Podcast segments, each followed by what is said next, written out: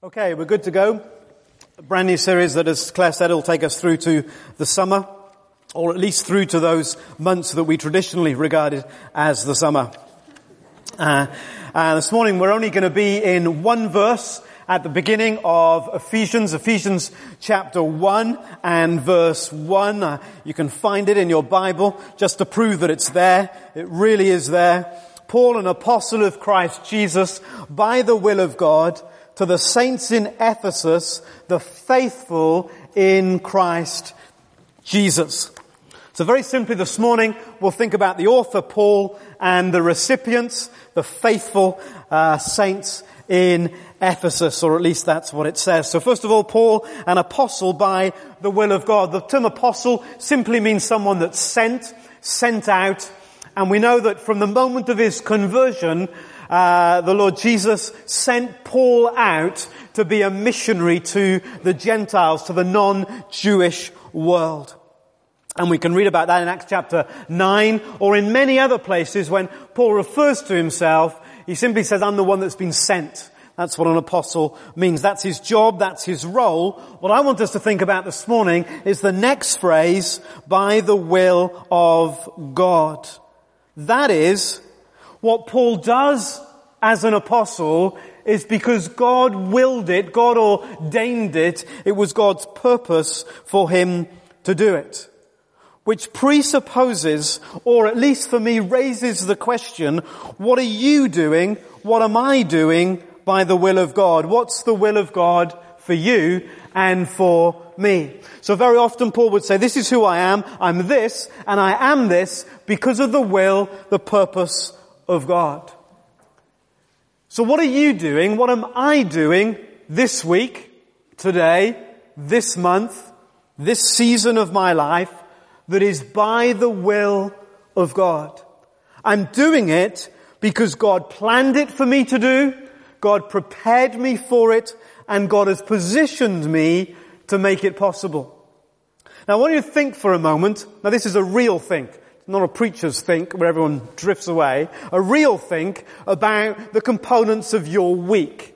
There are probably three or four major things that make up your week. Maybe you have particular family responsibilities, or your primary responsible relationships are at work. And then you have a, a, leisure set of networks and social groupings, and then there's a few other things tagged on the end maybe to that. Think of those things, the, the dominant things that comprise your week, your life.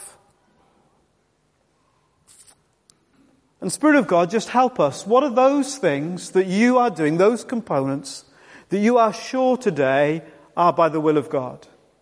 That's really cool. Really important. What are those other things that maybe you're not so sure about? Has God really planned for me to be there, prepared me for this, positioned me in this place? And then what are those things that actually, as you think about it here and now, you think, well, God, that's not part of God's will for me just now. You see, it's a really important question for us to ask ourselves, and we'll come at it again and again in this letter that Paul wrote. We're calling this series Live It, because this whole book is about living the life that God has given you. The whole letter is about living where He's placed you, recognizing that where He's placed you is for a purpose, and if where you are is not where He has placed you, then you need to get out of where you are into the place where He has positioned you. Because that's the discovery. At the heart of this book, Ephesians 2 verse 10, we read these famous words. For we are God's workmanship, craftsmanship, Created in Christ Jesus, what for? To do good works. What kind of good works? Well, the good works that Jesus has already planned in advance for us to do. As the New Living Translation puts it, that some of you are enjoying reading, we are God's masterpiece. Here I am. And here you are. God's masterpiece for the purposes for which He's designed you and placed you. It's so important because only what you do by the will of God matters. Only what you do by the will of God matters. Only the life in Christ matters. Only the life in Christ is purposeful in kingdom terms. Only the life in Christ is the eternal dynamic life that Jesus came to bring. So what are you today by the will of God? What is it? What are the relationships that you're engaging in by the will of God? What are the opportunities by the will of God? What has He planned? He prepared, He positioned you for. So, he says, Paul, I'm apostle by the will of God. His current location at the time of writing is uh, Rome. He's there under house arrest, effectively in, in prison in his own home. He's coming towards the end of his life. His circumstances at this point in the journey seem anything like the pioneer apostle that God had called him to be. Yet still he says, I'm called, I'm apostle by the will of God. In other words, it doesn't matter about my age or my circumstance or my location. It doesn't matter about my limitations of health or finance or opportunity. Whatever limit earth, the temporal now, may be placing on me, Paul says, I am in this position by the will of God. It's an amazing thing to say, isn't it? By the will of God. It's a, it's a tremendously important and significant perspective. He knew that even though the circumstances were not what he wanted them to be, this was God's will for him, and he was living out his calling as an apostle where God had placed him. You and I will often say, I wish I was somewhere else. If I had a different life, I lived in a different place, I was in a different setting, then I would be able to follow Jesus. Paul says, no, it's nothing to do with any of those things. You can be in the will of God, whatever your circumstances are right now. The only person, to my knowledge, who in the last few years has personally built a relationship with someone, shared Jesus with them, and seen that person come to Christ is Jane Laws. A member here. Most of you don't know Jane because effectively she's been housebound for the last decade. It's nothing to do with circumstance, is it? In the end. So where are you by the will of God this morning? Because that's what will come again and again. That's why this is about live it, because it's about that which counts. So Paul's there in prison at the end of his life, still feeling called as an apostle. Uh, uh and what, what, what it, causes me to do, knowing where he is, for, for, for most of his writing now, he can only look back. You know, you get to that stage of life when you look back much more than you look forward. There's a natural progression towards that. That's where he is. He's looking back over what has been. And as we look back over what has been for Paul, there are a number of things that I think are quite fascinating about his journey. You see, in his early days, Paul traveled extensively. He was young and enthusiastic and he started churches very quickly and he moved on and he started another church and he moved on. It was an amazing time. It was an exciting time and lots of people came to faith. First part of Acts tells that story. However, even by the end of Paul's first missionary journey, and there were three, maybe four, depending on how you regard his last journey, four journeys, the end of his first major missionary journey, he's beginning to recognize that not everything is as brilliant as he thought it was going to be. The churches that he planted quickly and moved on from were beginning to struggle. And so at the end of his first missionary journey, when he's tired and worn out, and quite frankly he wants to go home, he retraces some of his steps to go back to those earlier churches because they were already beginning to struggle. He would go back and he would strengthen them, it says, and encourage them, and on occasions he would leave one of his team members behind in that church to help them to continue to grow. What's interesting about this is that when Paul starts off on his second missionary journey, it's like he's learned something from the first and is going to do the second journey differently. As he goes through his life, he's willing to learn to become more effective in the place where God has put him, in the roles that God has given him. As an apostle at the beginning, he's there by the will of God Even so, he recognizes that in his humanity, he needs to learn, to develop, and to grow to become more effective in that will and purpose that God has for him. So Paul was learning to become more effective, which begs the question, what are we learning just now? As disciples of Jesus, what are we learning? So think about these journeys with me for a moment. His second missionary journey, he takes a different strategy.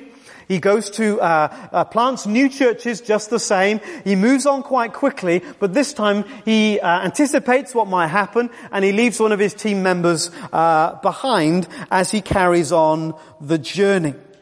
He was willing to accept that his first go was not the best that he could be. And I love that about this man who was so educated, his head was too big to get in through the door. Who was so intelligent that he would knock spots off all of us. Yet he said, as a disciple of Jesus, there are things I have to learn in the way that I live. Don't know about you, but I feel like I've got a lot to learn. And learning for Paul equaled change.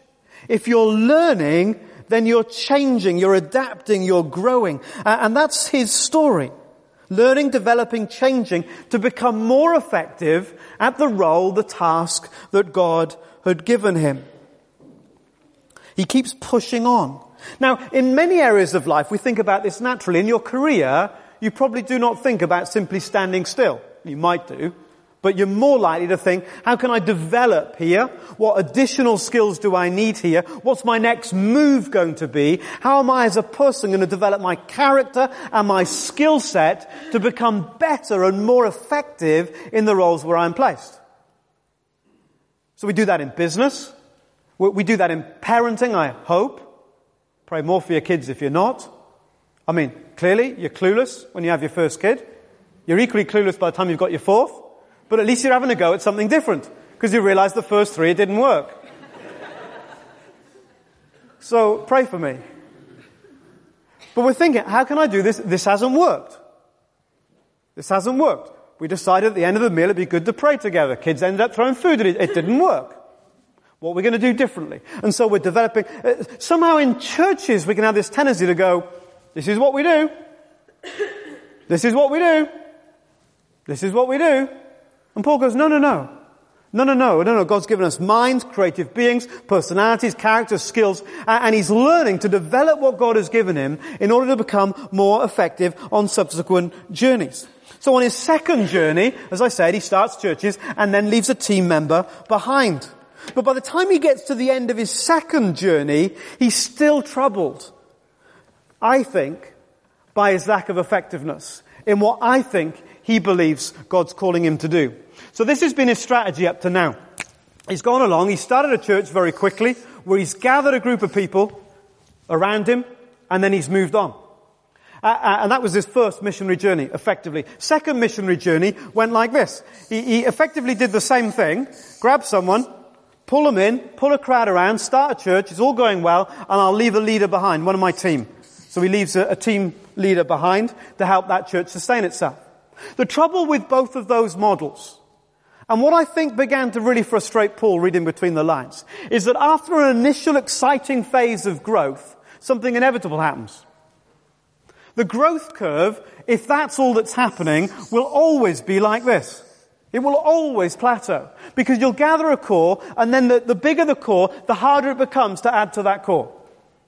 And, and Paul's getting frustrated about the churches that are starting well and then they're beginning to struggle. He's having to write to them. There are issues, all this stuff going on. And so by the time he gets to his third missionary journey, he thinks to himself, well, I'm going to do something different here. I'm going to try a different strategy in order to, to, to take what I'm learning, to take what I'm seeing, and to put it into practice. So that's what he does. And you can read about this in Acts chapter 19, just the chapter before the one that Chris read to us. You might want to just have it open for a moment. Acts chapter 19 and verse 8. Paul is arriving at the city of Ephesus. Suddenly you get the connection. Book of Ephesians, Ephesus. Clever, eh? So he gets to the city of Ephesus and uh, he's going to find his sweet spot here. Suddenly what God's been doing in him, what God's been teaching him about, what he's been adapting and changing is going to come to fruition. He starts off just like usual. By preaching, gathering a group of people, trying to build a new community. He goes first to the Jews, uh, as was his custom. Uh, nothing new there. Then verse 9, nothing new. Acts chapter 19 verse 9. Some of them became obstinate. Nothing new about that. They refused to believe and publicly maligned the way. That's always been the case. Some people respond to the gospel. Some people don't. That's the deal. we share Jesus. Some people will run a mile. Some people will run towards us. That's just the way it is. Nothing unusual. Then we read, uh, he took the disciples with him and had discussions daily in the lecture hall of Tyrannus. So he made some disciples, and instead of trying to make more disciples, instead of that being the dominant beat of his day, the dominant beat of his day became taking those new converts and spending for two years in Ephesus teaching them and pouring his life into them, sharing Jesus with them, helping them to become fully mature in the faith. What was the result? The result, verse 10, this went on for two years. The result of that is that all the Jews and Greeks who lived in the province of Asia heard the word of the Lord. The result of Paul working really hard with a smaller group of people was, in the end, that a whole province came to faith. That's the fastest growth that the book of Acts ever records. Phenomenal growth. He invests in those first disciples intensively, and this perhaps is the important ingredient.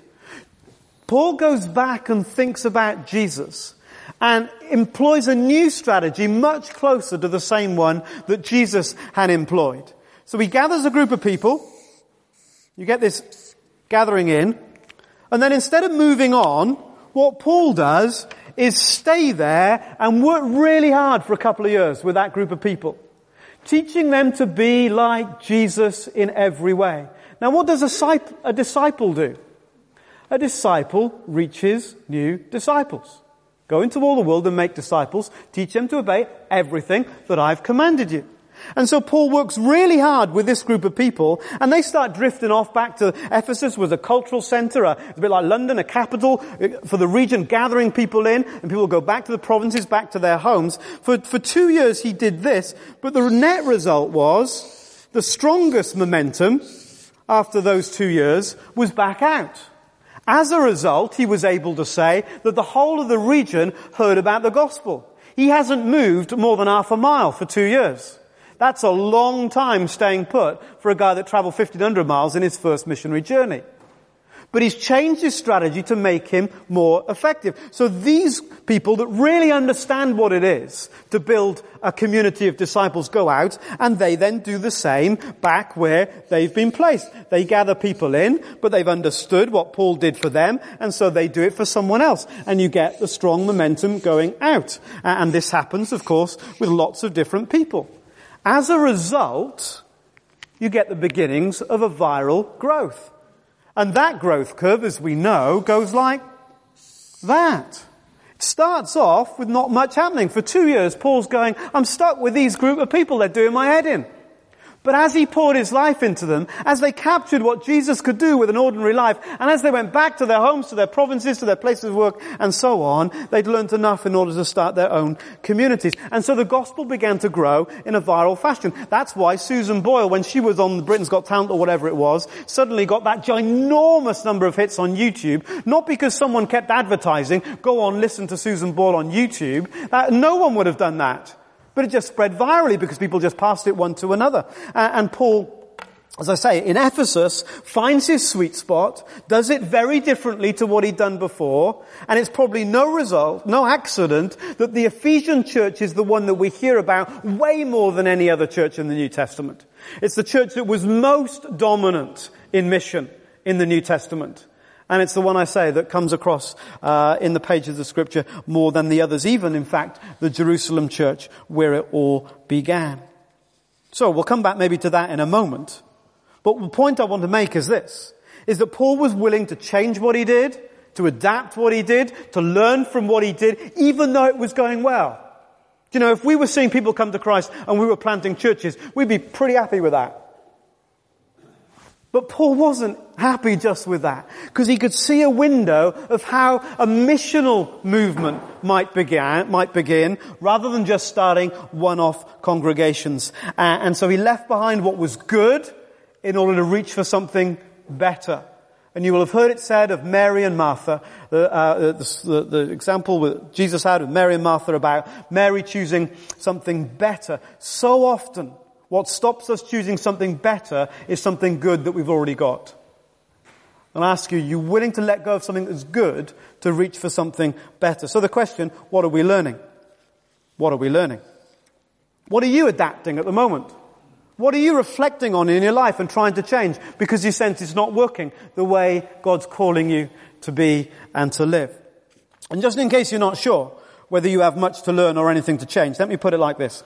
I'm not aware of anyone in this church who's currently effective at reaching and discipling new people, which of course is the primary task of a disciple. We are currently an unfruitful church. Now that feels a bit uncomfortable, doesn't it? Let me put it this way. It feels quite uncomfortable where I'm standing. What would make us very eager to learn, to adapt, to change, to do anything that would make us more effective than the realization that we're not bearing the fruit that we should? And to be honest, you only get a church that's willing to do anything that would make us more effective. You only get a church that's eager to learn, to adapt, to change if I am eager to learn, to adapt and change. And even that doesn't create a church that's eager to learn, adapt and change. The only way we get a church that's eager to learn, adapt and change, if together we are eager to learn, to adapt and change because we want to be fruitful. So what are we learning? What are we learning? What's God poking you about? What's God stirring you about? what you unsettled about. Paul changed because it wasn't effective, or as effective as it could be. And Paul changed because he could see the model that Jesus, at the end of three years, Jesus still really got 12 blokes, and then 72. It, it hasn't been revival yet. It's that slow exponential curve. You see, Jesus is down here, building something really good here, and once this takes off, it's unstoppable. And Paul sees that with a clarity that he hadn't seen until he was halfway through his ministerial life. And he suddenly adapts what he's doing in order to respond to that. So at Ephesus, Paul starts huddling those early disciples, teaching and training them until they became reproducing disciples themselves. Then he let them go. And that's what they naturally went off to do. As a result, Ephesians became a center for a missional movement that was to spread right over the province of Asia Minor. Communities of Christians would grow up very rapidly. Places like Laodicea, Colossae, Smyrna, Thyatira, Laodicea, I've mentioned that one, Philadelphia, Smyrna, and beyond. And it's now about six or seven years later from that time in Ephesus. And he writes a letter to this missional movement to encourage them in the faith. So that's Paul. Now who does he write to? Your Bible says to the saints in Ephesus. But you'll notice uh, in your Bible, if you're uh, keen, if you look keenly, a little letter by the side. I'm pretty sure it's in the Pew Bibles as well.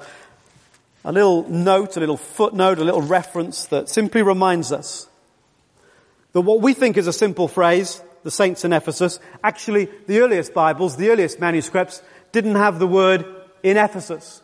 It was completely missing. And that's kind of weird. You'd expect the earliest manuscripts, the most accurate manuscripts, to have in Ephesus, if this was a letter written to a, uh, just a single group of Christians in Ephesus. But it's much more strange than that. All of Paul's letters that he writes to churches that he knows are very personal. They have lots of personal greetings in them. You will know from what Chris read in Acts chapter 20 that Paul knew the Ephesian church really well. He'd spent longer there than almost anywhere else. He, it was a very emotional departing when he said goodbye to the Ephesian elders after God had, had started this missional movement that had spread virally across the whole uh, region. As he left, they were moved because they knew they probably humanly might not ever see each other again. So there was loads of personal connection, and yet here we have a letter to the Ephesians with nothing personal in, when in all of Paul's other letters that were like this. He would write lots of personal greetings. So there's a second thing that's a bit weird. The third thing that's a bit weird about this letter is that you will know from many of Paul's other letters, he writes to address specific issues that are going on in the church. But yet in this letter we have no specific issues going on at all. So in 1 and 2 Corinthians, the whole letter, the whole two letters are, are a response to things that are going on. But here he acts like he doesn't know what's going on. Here he writes like he doesn't know the people. It's important in our understanding. Because all of this has led scholars to believe that this is a circular letter. This is the first mail merge, mail out that Paul sent to the whole diaspora, this whole missional movement that had spread over the whole region. There is some evidence that even the place was left for the name, and they'd write in Ephesus when they sent a copy to uh, Ephesus. They'd write in Smyrna when they sent a copy to Smyrna, and uh, or maybe did it on a Mac or something. But j- just getting it out to the different people. In any case, identifying the letter as the letter to the Ephesians would also be perfectly natural and normal in this kind of situation I'm describing because they were the mother community. It was from the believers in Ephesus that these others had been blessed, converted, trained, and sent out. Uh, Ephesians was the mother church, if you like, of what was going on in the region. And suddenly all the pieces seem to fit together that Paul's writing this mail out to all the communities of this new missional movement that started during his time in Ephesus. He's writing as if he doesn't know them because he doesn't. Many of the people receiving this letter would be second, third, fourth generation disciples. I don't mean in age generation, but Paul had discipled someone who discipled someone who discipled someone who was discipling someone. Uh, and so of course he didn't know them. It, it, had grown way faster than anybody could possibly keep up with. That's what happens when the Spirit uh, falls. So let's get back to the point. Who are they? They're the saints, he says, in Ephesus. Who are, who are these people? Well, they're um, people that go, uh, uh, the, the ordinary people, ordinary saints that have gone and lived their ordinary lives where God has placed them, but yet in this capacity that they'd learned from Paul to reproduce the Jesus life in them to others around them. So Paul's writing to mums and dads, he's writing to slaves and workers, he's writing to grandparents and neighbors, to young people who'd learnt to live it where God had placed them. And he calls those people saints. Now, I suspect that there are many reasons why he calls them saints. But the one I just want to highlight uh, this morning is this. By calling them saints, Paul is saying that these ordinary Christians who'd been become disciples, disciples of Jesus, and had learned to do what ordinary disciples of Jesus should do, and that's reproduce the Jesus life in other people. And he says, you're saints. You're at the top of the pile in God's hierarchy. This is a bit awkward. Is at the top of the pile. If it's one of you, no. At the top of the pile in God, Andrew, put your phone away. It's at the top of the pile in God's hierarchy. You see, if you're a lay reader, then you can preach, but you can't do some other stuff that a curate does. If you're a curate, then you can do some other stuff, but you can't serve, preside at communion. You can only do that if you're a vicar. So if you're a vicar, you can do all that stuff, but what you can't do as a vicar, unless you're a bishop, is to consecrate a vicar. Now, as I understand it, saints are at the top of the pile. Even the Pope isn't a saint until he's been dead a bit. And then maybe he becomes a saint. So, so Paul says these ordinary people that have learned to reproduce the Jesus life wherever God's placed them, they're, set, they're at the top of the pile in Jesus's, in God's agenda. So what can saints do? Well, this is it. You see, saints can do everything. How cool is that? You see, when Jesus gathered the twelve disciples, he said to them, go and make disciples and teach them to do everything that I have commanded you.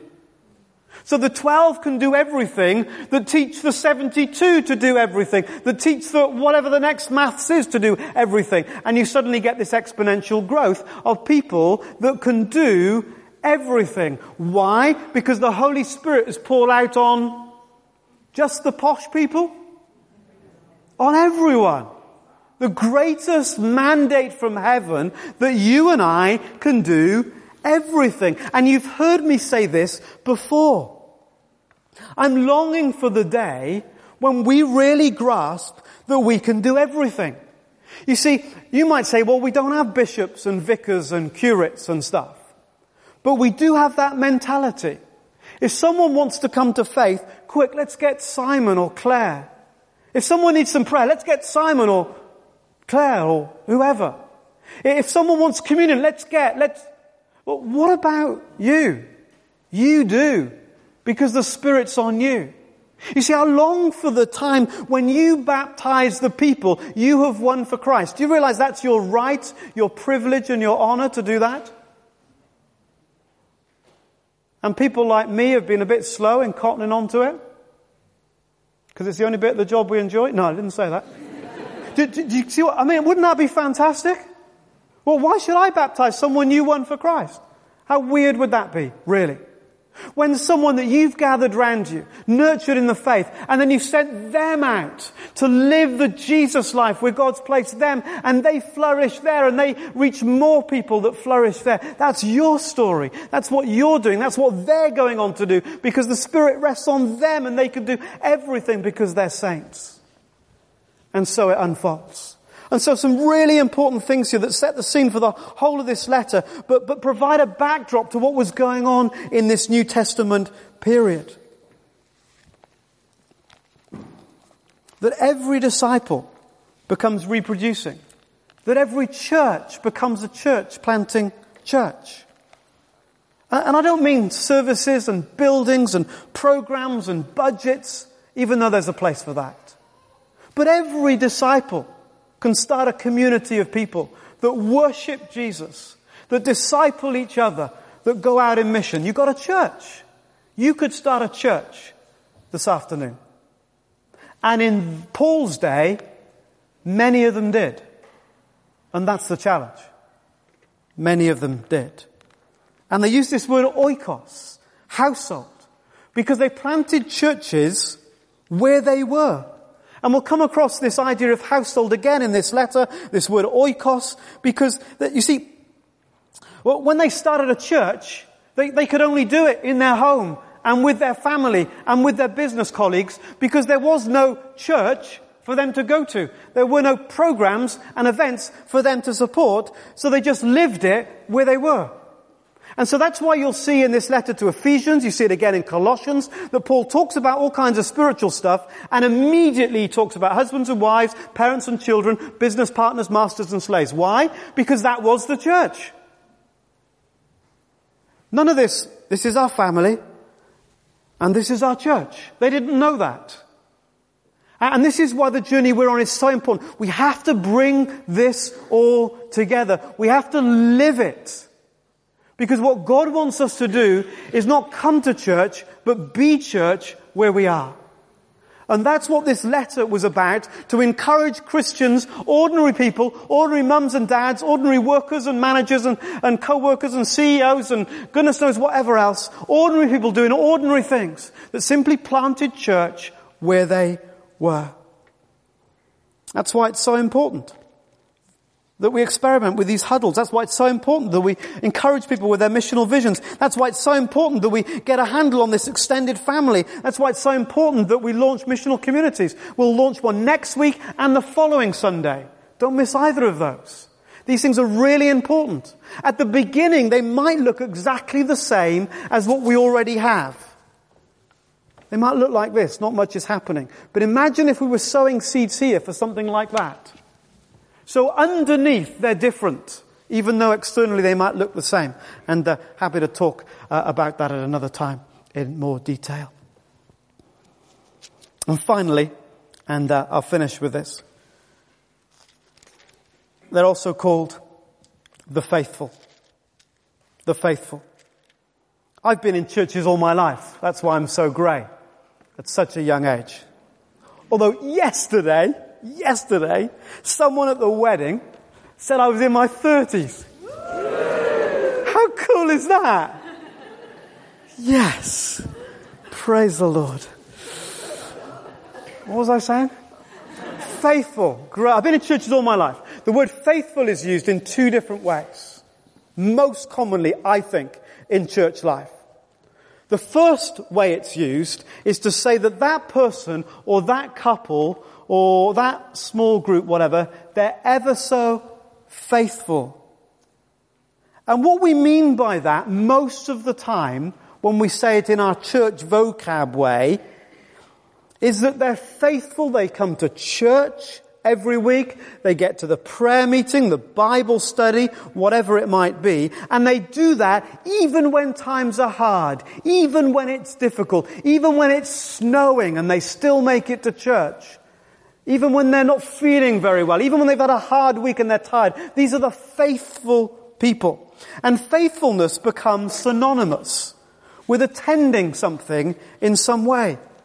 Now with the trustees and some others over the last two months, we've been praying and thinking a lot about the history of our church. And this is one of the things that that we, that we have found that we can easily just kind of fall into. It's an easy thing to fall into where attendance becomes almost the highest value.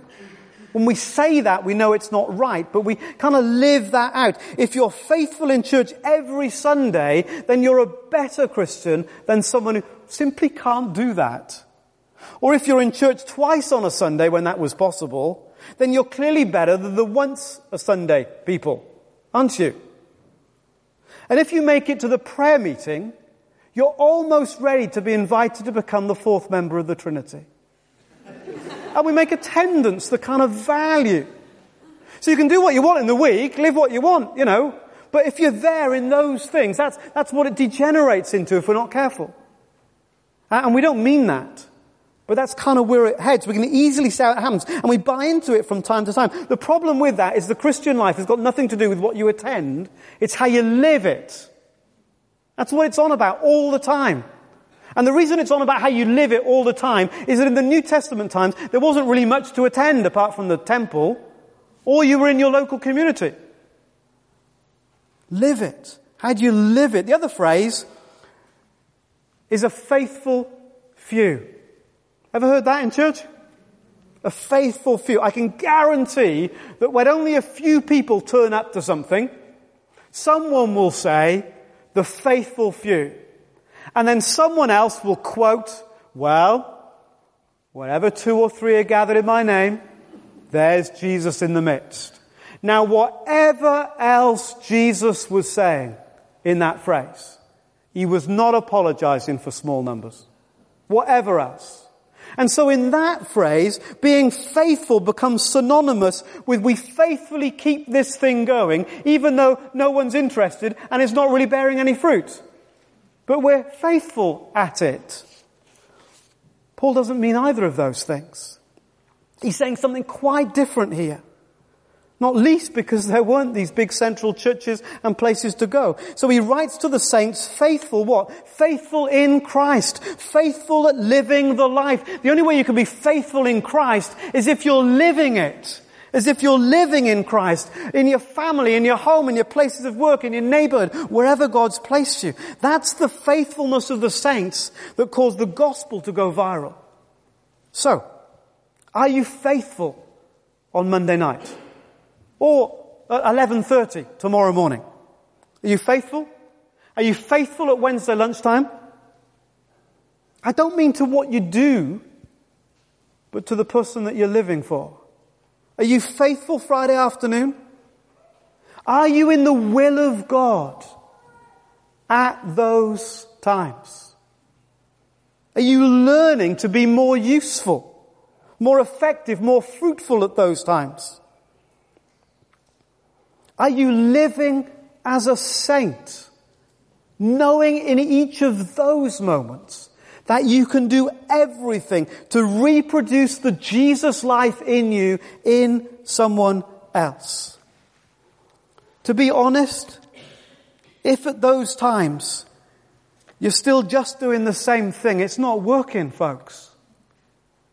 And I say that to me first. I'm changing, trying to change all the time what I do because I recognize that where we are isn't working the way we believe it should. That requires something of me personally and requires something of you personally if we're serious about this Jesus life, making a difference out there. That's the faithfulness Paul is celebrating. The people that sussed it, not faithful in church, but faithful out there, faithful to live the Jesus life where they've been placed. And as they learned that, they became agents of change all over that region. Where is God calling you to live it then this week? So I want to ask you to think about this with me just for a few moments. Where is it that you really sense this morning, I'm there by the will of God, if only I would open my eyes and see it? Where is that place? And so my invitation to you this week is to take your Bible and to read it somewhere where you would never normally take your Bible and read it. Watch how it makes you feel. Listen carefully to what God might say. Watch what's going on around you. What does it mean to put my life under God's word in this place, wherever that might be? You see, we open our Bibles in church, and actually that's 93% of people who go to church. That's it. That's all they do. Open an average church, 93% of people only open the Bible in church. Isn't that shocking? Sounds like this. That's true here. Yeah. Yeah, you know, uh, and then, and then there's a massive percentage of people, we only open our Bibles when we're sitting in our special chair. Who's old enough to have a special chair? Yeah, you know, special chair Bible. Open my Bible in special chair. I Haven't got my Bible, I'm not in my special chair. You know, what does it mean to open your Bible in a different place? What does it mean to pray for three minutes somewhere where you would never usually pray? What does it mean to get into the boardroom three minutes before everyone arrives and pray? Why am I here, Lord? What are you giving me to say here, Lord? What's the real agenda here this afternoon? What do you want to do? Three minutes to pray when you get into your place of work, when you get into the shop floor, when you get into school, when you get into the class, when you get it wherever it is. Three minutes as you sit in the bar at your leisure club. Three minutes. I'm going to pray. What, what am I doing here? What, what's this all about? Because unless this gospel works there, it doesn't work. And we have to transition our whole thinking, our whole approach to this Christian life being something that, uh, and we know, I mean, the words are stupid, aren't they? Because we all go, duh, that's obvious. You know, we used to sing Sunday, Monday, Tuesday, Wednesday, Thursday, Friday, Saturday, and all day Sunday, isn't it grand? Who sang that? Oh. That's not good. Some of you are lying. That's not good. Uh, I mean, so, you know, so kind of we know it, but we don't live like that's true. Because we haven't, to be fair, been taught to. To be fair, we haven't been empowered to. This is not a downer on us. We're, we're, I mean, I'm really excited about us. Don't misunderstand what I'm saying. You know, we're at a really exciting place in the journey. It's not down, but I just want us to be open and realistic about where we are and what God's asking of us. What, what, does it mean for it to work there? So what does it mean to talk to someone this week with the belief that you have everything in you to reproduce the Jesus life in them? Now there's a thought. What does that mean?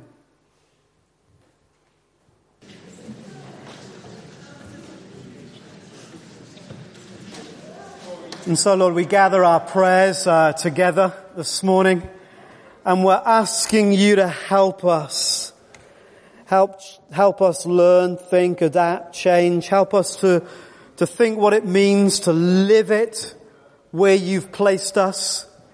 Help us to be certain that where we are is actually where you've placed us. To be open to what you might do. To be looking for you to be at work. And help us, I pray, to be way more comfortable simply talking and praying one with another here. As we master that here, we have something to take outside. So build us, Lord. Pour out your spirit. Because Lord, we're aware of a world that's watching, waiting, longing, needing, needy people. Emotionally, spiritually, physically, mentally, all around us, needy people. And they need the compassion of Jesus.